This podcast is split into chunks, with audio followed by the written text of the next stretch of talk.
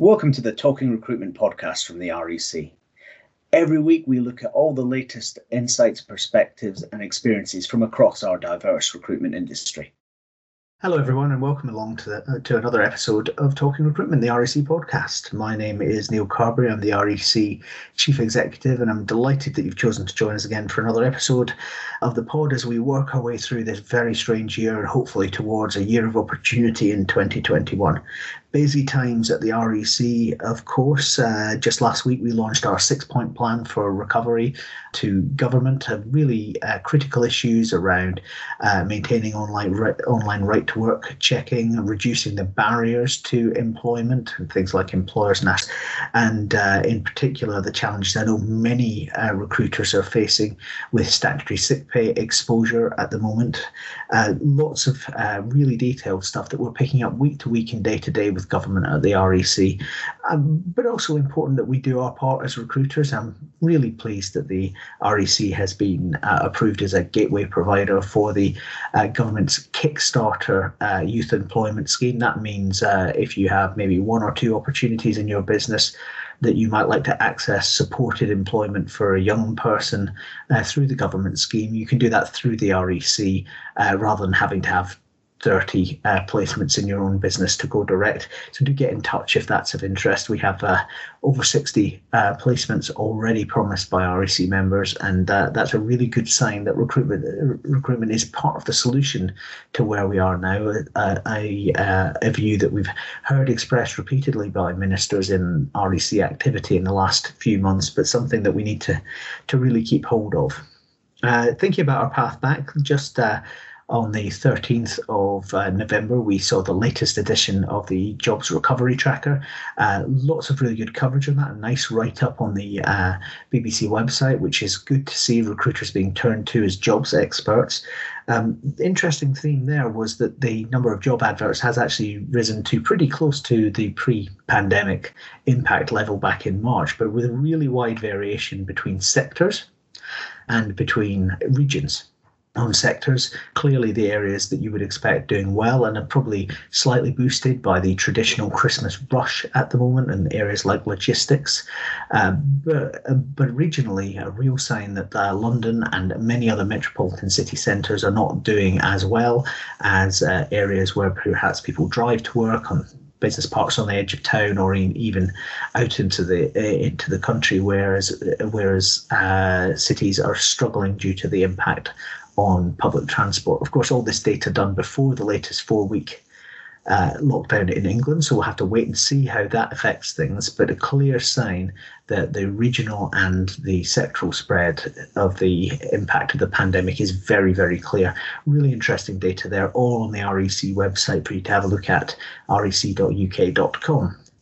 Finally, we're uh, just in the throes of analysing the data from the uh, recent REC member survey. We've already done surveys of, uh, cons- of consumers, of applicants, and of uh, client businesses as part of our major new campaign to look at the economic and social value that recruiters generate. It's really about talking to clients about why using a recruiter uh, makes sense for their business, for productivity, and for engagement, but also makes sense for government to look at the, the value recruitment uh, generates for the UK economy differently. That's part of a really wide ranging programme of activity that we've uh, set up for the REC in 2021 as we look to help the industry bounce back from what's been a tumultuous year. Just recently, I've written to all REC members setting out our plans, and all of our team are really keen to talk to members about what we can do to support you in 2021 and how, how you can get involved in what we're doing. So, from that point of view, really keen to make sure that you see and are excited by what we're doing. The REC, of course, has always had your back as, uh, as recruiters and will continue to do so going into 2021. Now, let's turn to uh, our guest for the podcast today and the discussion that we'll have. I'm really delighted to welcome Anthony Gruppo, the uh, CEO of Marsh Commercial, to the pod. Uh, Anthony has been a visionary leader in insurance and risk for many years, but he's also a published author and uh, a real thinker on issues of uh, leadership and uh, shaping your reality, helping you achieve your goals. So, Anthony, delighted to have you along to the REC pod today. Neil, thank you. It's an honor. I have uh, I'm just a real big fan of what you're doing in REC.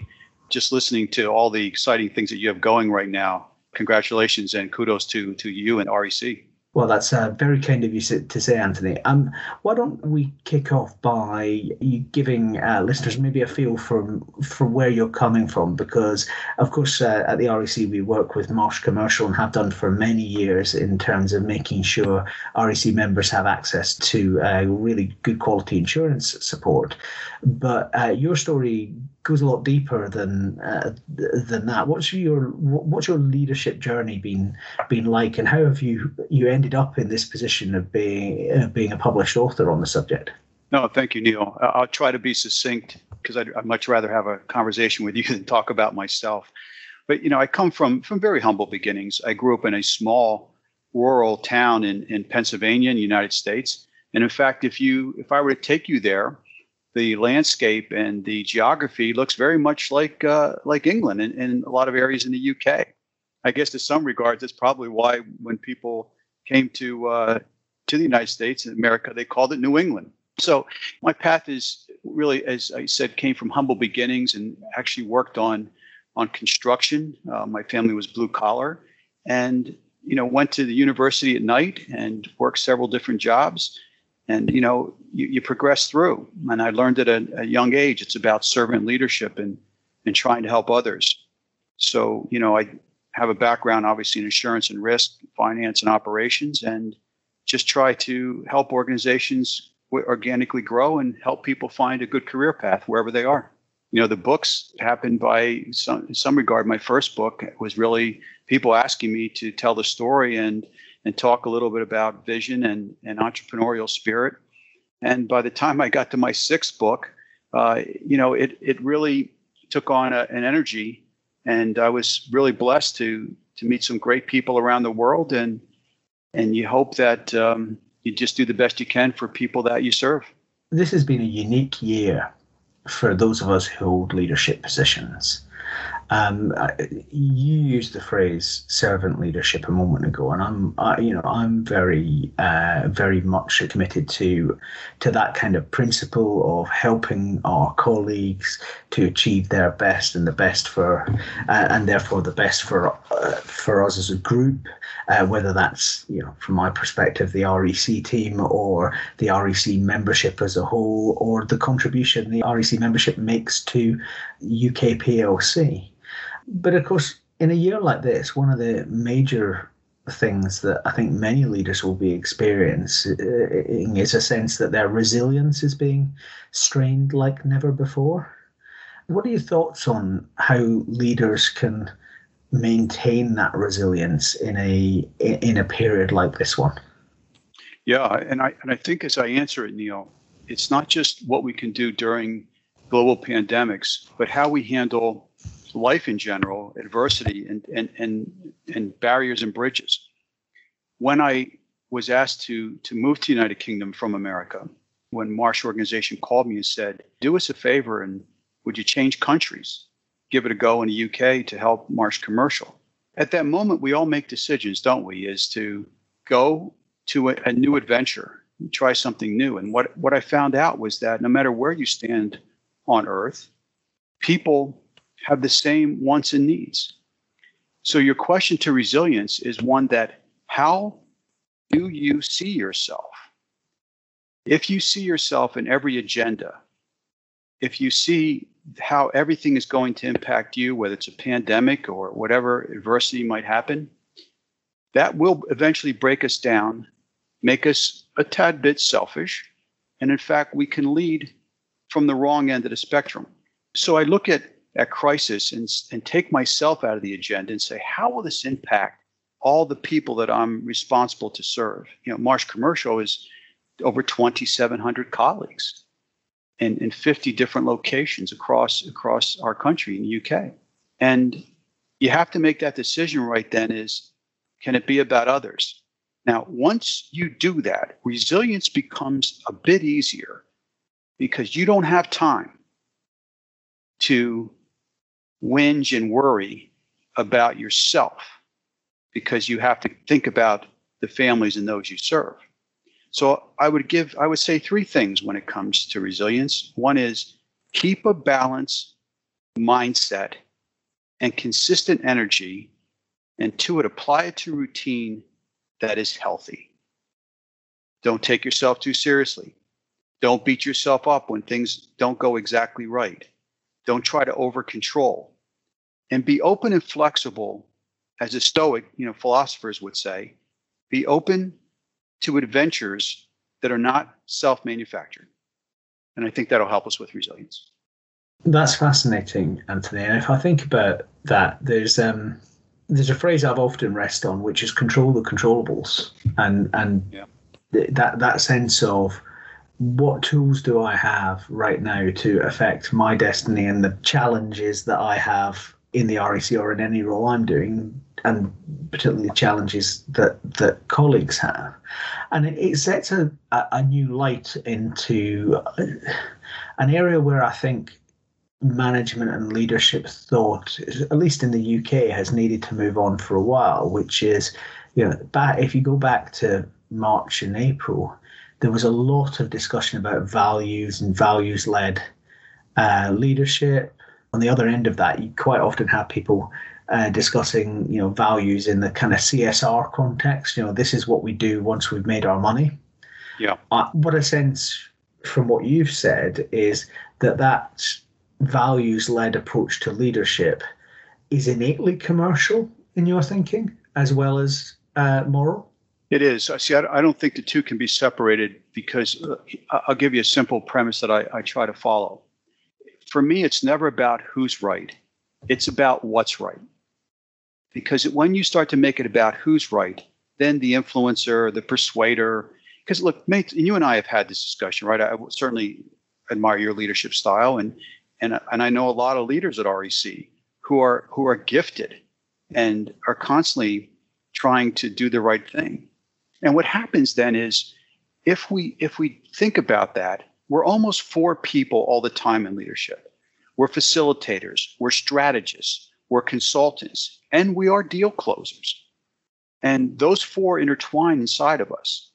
And I think that when you look at it that way, and you try to do what's right, not who's right, you're not prone to favoritism and you're not prone to just profit. The profit comes when you do the right thing. But I see too many leaders who just manage by balance sheet, forecast. And look, we're a big company, right? Marsh and, and the Marsh family of companies, 100 countries, 75,000 people when you count all of us.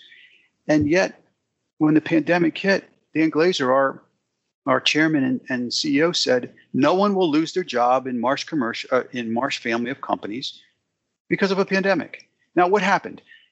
That was the right thing to do, and everyone immediately could breathe a sigh of relief and go on. So, I think that's where we have to find that energy, right? That we have to find that internal fire that says, "Ah, look, no matter what is thrown at you, you can handle it." and we've proven it. So if we've gone through a pandemic and all this, imagine the next time something comes up. I think we've pretty handled some pretty tough stuff.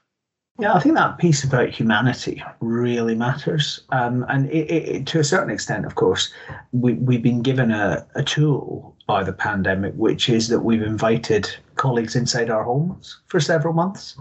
It's easier to to find time in people's diaries that you might otherwise not have uh, reached out to or talked to. But if you're in that space of you know feeling the P and L pressure as as all senior managers and leaders do, and you've traditionally been that kind of balance sheet manager, what are the one or two things that you'd recommend that help people begin to start off down a path of maybe a more humanity led values led approach to achieving yeah success including kind of commercial success sure and, and let me lay it out in some simple some simple bullet points. Because sometimes people when they're when they're faced with that fear becomes becomes almost a paral- paralyzing factor. And, and i define fear as total of lost moments. That's the only thing we should worry about. Did we lose a moment? So here's the here's the tips i would use. Look at your leadership style and those around you. And do you truly have the right people around you to serve as advisors? Do you have people around you that supplement maybe that area that you're not the best at? I try to have a leadership council that's very diverse. We talk a lot about diversity and inclusion, and the biggest driver of it is diversity of thought. That's why diversity and inclusion is so strong. Now, the second piece in then is build a strategic plan that doesn't crush your soul. So don't just have goals, objectives, strategies, and actions and tasks that are owned by individuals. As a CEO, you don't have to own everything, you don't have to control everything. So build a strategic plan that's goal oriented as far as you can see with a goal, an objective, and an action, and start to execute. The third thing is research development. What do you need to research and develop to prepare for the future? People ask me all the time, well, and we may even discuss this, you know, you and I, if we have a chance, is well, what will the new world look like? Well, what do you want it to look like? You don't have to stand and wait because the people that create momentum in an in an R&D phase create action, create energy, and create solutions. The next piece is looking at your resources. What are your internal and external resources? that can be used to create a more flexible, a more creative, more energetic, and a more outcome based environment. And the last piece is outcomes itself. What do you want as an outcome? I can't tell you, Neil, you've seen it, right? As a leader, how many people have no idea of their succession plan? They don't even, and it should be done at every level. And then recruit that way. Who do we need to come into the organization? And that new energy, when that gets fired up, it blows through any of the of the smoke of adversity because everyone is driven by a passion that is both personally and professionally integrated. And that's it's as simple or as difficult as that. That's fascinating. And given that you you hinted at it in in your uh, short list of bullet points there you know one of the things that's on everyone's minds in recruitment right now is well what what does this market look like going forward in terms of not just the impact of kind of the pandemic and how we ban- bounce back from it, but the kind of uh, acceleration that the pandemic's given, the kind of capital investments that firms in every sector are making in technology, but also what you might call the kind of hyper localization of the economy in terms of people spending more time working from home, but equally the kind of the longer commutes and the and the wider labour markets that that that we're going to see as people suddenly think, well, if I only have to do one or two days a week in London, I could live in Edinburgh or Belfast or Dublin and hold down that job. So there's a whole lot of moving parts in terms of work and how people work and their interaction with technology. Um, to your mind, what are the things that leaders should particularly bear in mind when they're looking at the kind of what is quite a misty crystal ball if we're trying to look into it? Yeah, yeah. Listen, it, it's it's the question of the ages right now, isn't it? So I, I tried to break this down recently in a in digestible format. I think that as I talk to visionaries and entrepreneurs from around the world, and and then also the the people that every day have to execute on tasks. We've proven now that we can get tasks done working from anywhere. What remains to be seen is can we implement strategy, creativity, and build, keep building upon that. It was always the people. It was never politicians. It was never, it was always the people that solved the problems. So what, what lays before us is this let's take the traditional office world. It most undoubtedly will become a place of training and collaboration. Satellite environments will, will rise up where people can meet to collaborate, to train, and to interact because we know we need that social interaction and we need that to happen. The work from anywhere is going to come down to, and you have to ask yourself, those of you that are listening to the podcast today, have ask yourself two questions, and they're tough. How far do you trust yourself? How are you working right now in this environment?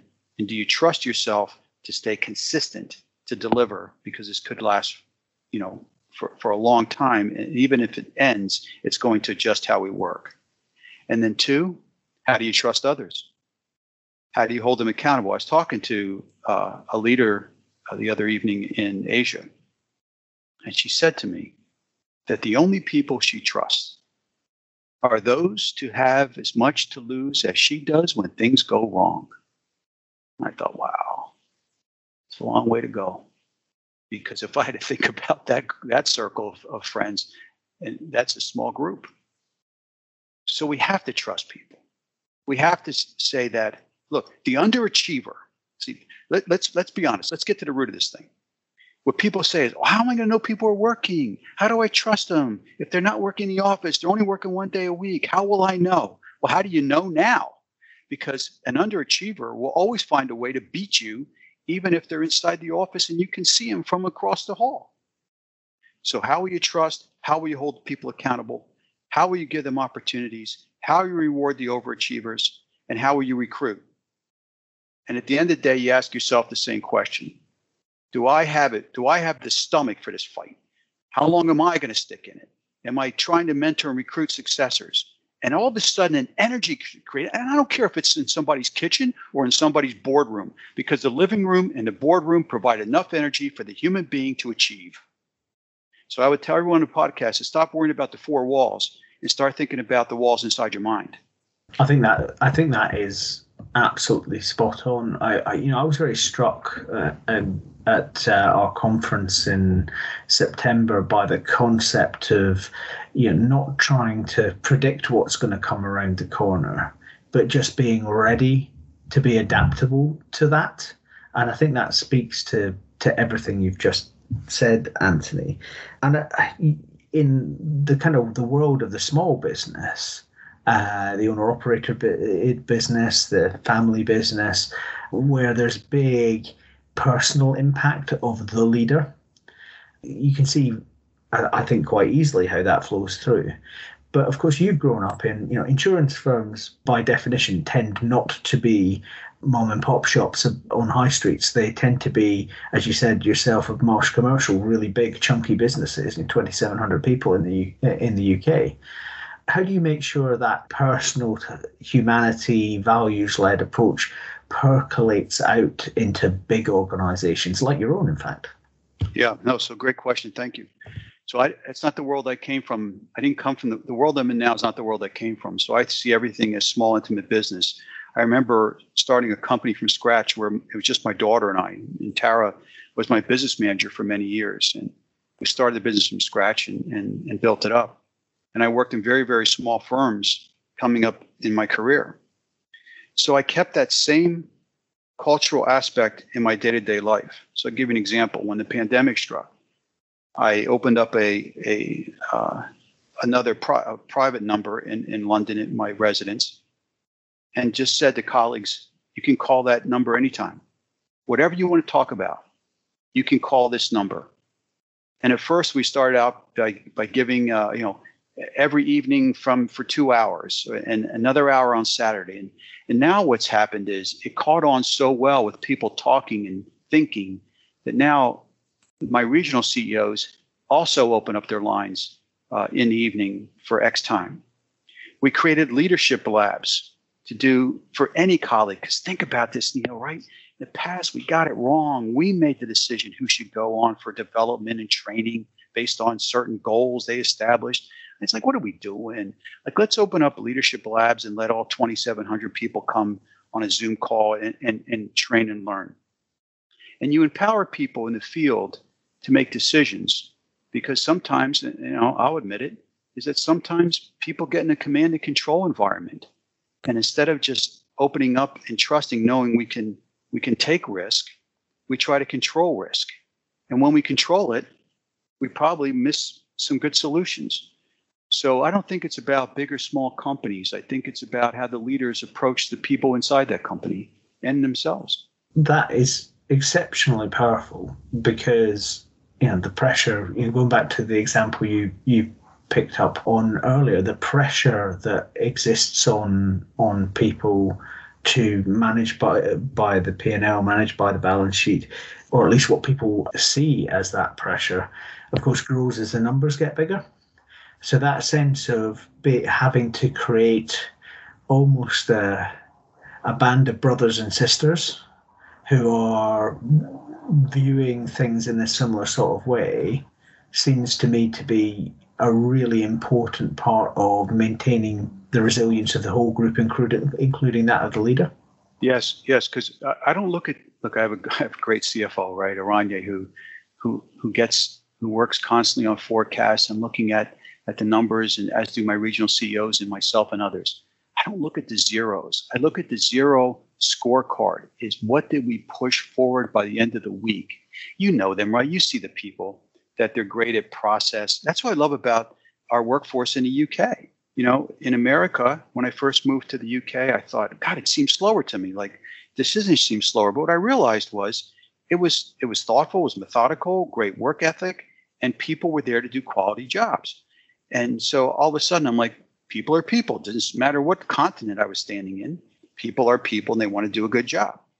And when you do that, you just keep saying, hit your goal. What's your number? Where's your pipeline? What's your forecast? You're down 4%. Well, all of a sudden, they, they realize that, that you're just a pawn on our chessboards. They're not, we're not in the game with them. We're just moving pieces around. And then we get what we deserve. So I, I you know, I've come to just when you, you hire good people and trust them and support them and break ties and handle tough questions and be there when things get tough. Well, that's a great place to to draw it together. That sense of being there when times get tough. I think that the for I think for any leader, showing up at the the moment our teams need us is is a critical part of it. And you know, this year more than any has been a test in that regard. Anthony, thank you so much for joining us on the pod today, but also uh, thank you for the work that uh, Marsh Commercial does with the REC in terms of uh, ensuring we have a, a quality insurance offer for recruiters across the UK. You know, thanks, Neil, but I, I really rather not do shameless mm-hmm. self promotion. We're there for any insurance and risk need that that the members need. I think I would just rather express my gratitude and and humility for for REC and and all the client base because without you we don't exist and we'll continue to build and invest on everything you need to be successful. And it's been a real pleasure being here with you, Neil. Thank you, Anthony, and thank you again for joining us. It's been a fascinating discussion for me, and I'm sure everyone listening.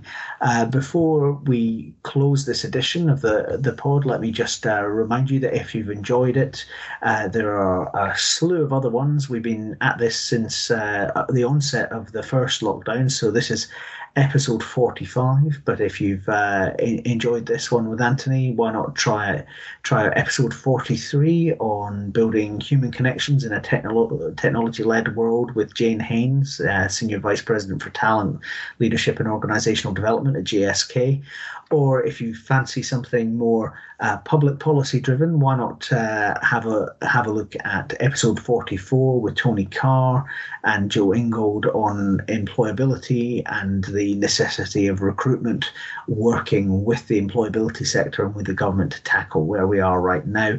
Uh, really interesting listen, and of course uh, relevant to the Kickstarter news which I shared at the top of the pod. So thank you again for joining us today. Thank you to Anthony again and and do join us again on another episode of the REC podcast. Thank you for listening, and I hope you enjoyed this podcast. Join me for another episode soon, and check out our back catalogue at rec.uk.com to catch up on some other fantastic discussions that are really helpful for recruiters. You can also find us on Apple Podcasts, Google Podcasts, and Spotify, so subscribe to REC Podcasts to never miss an episode.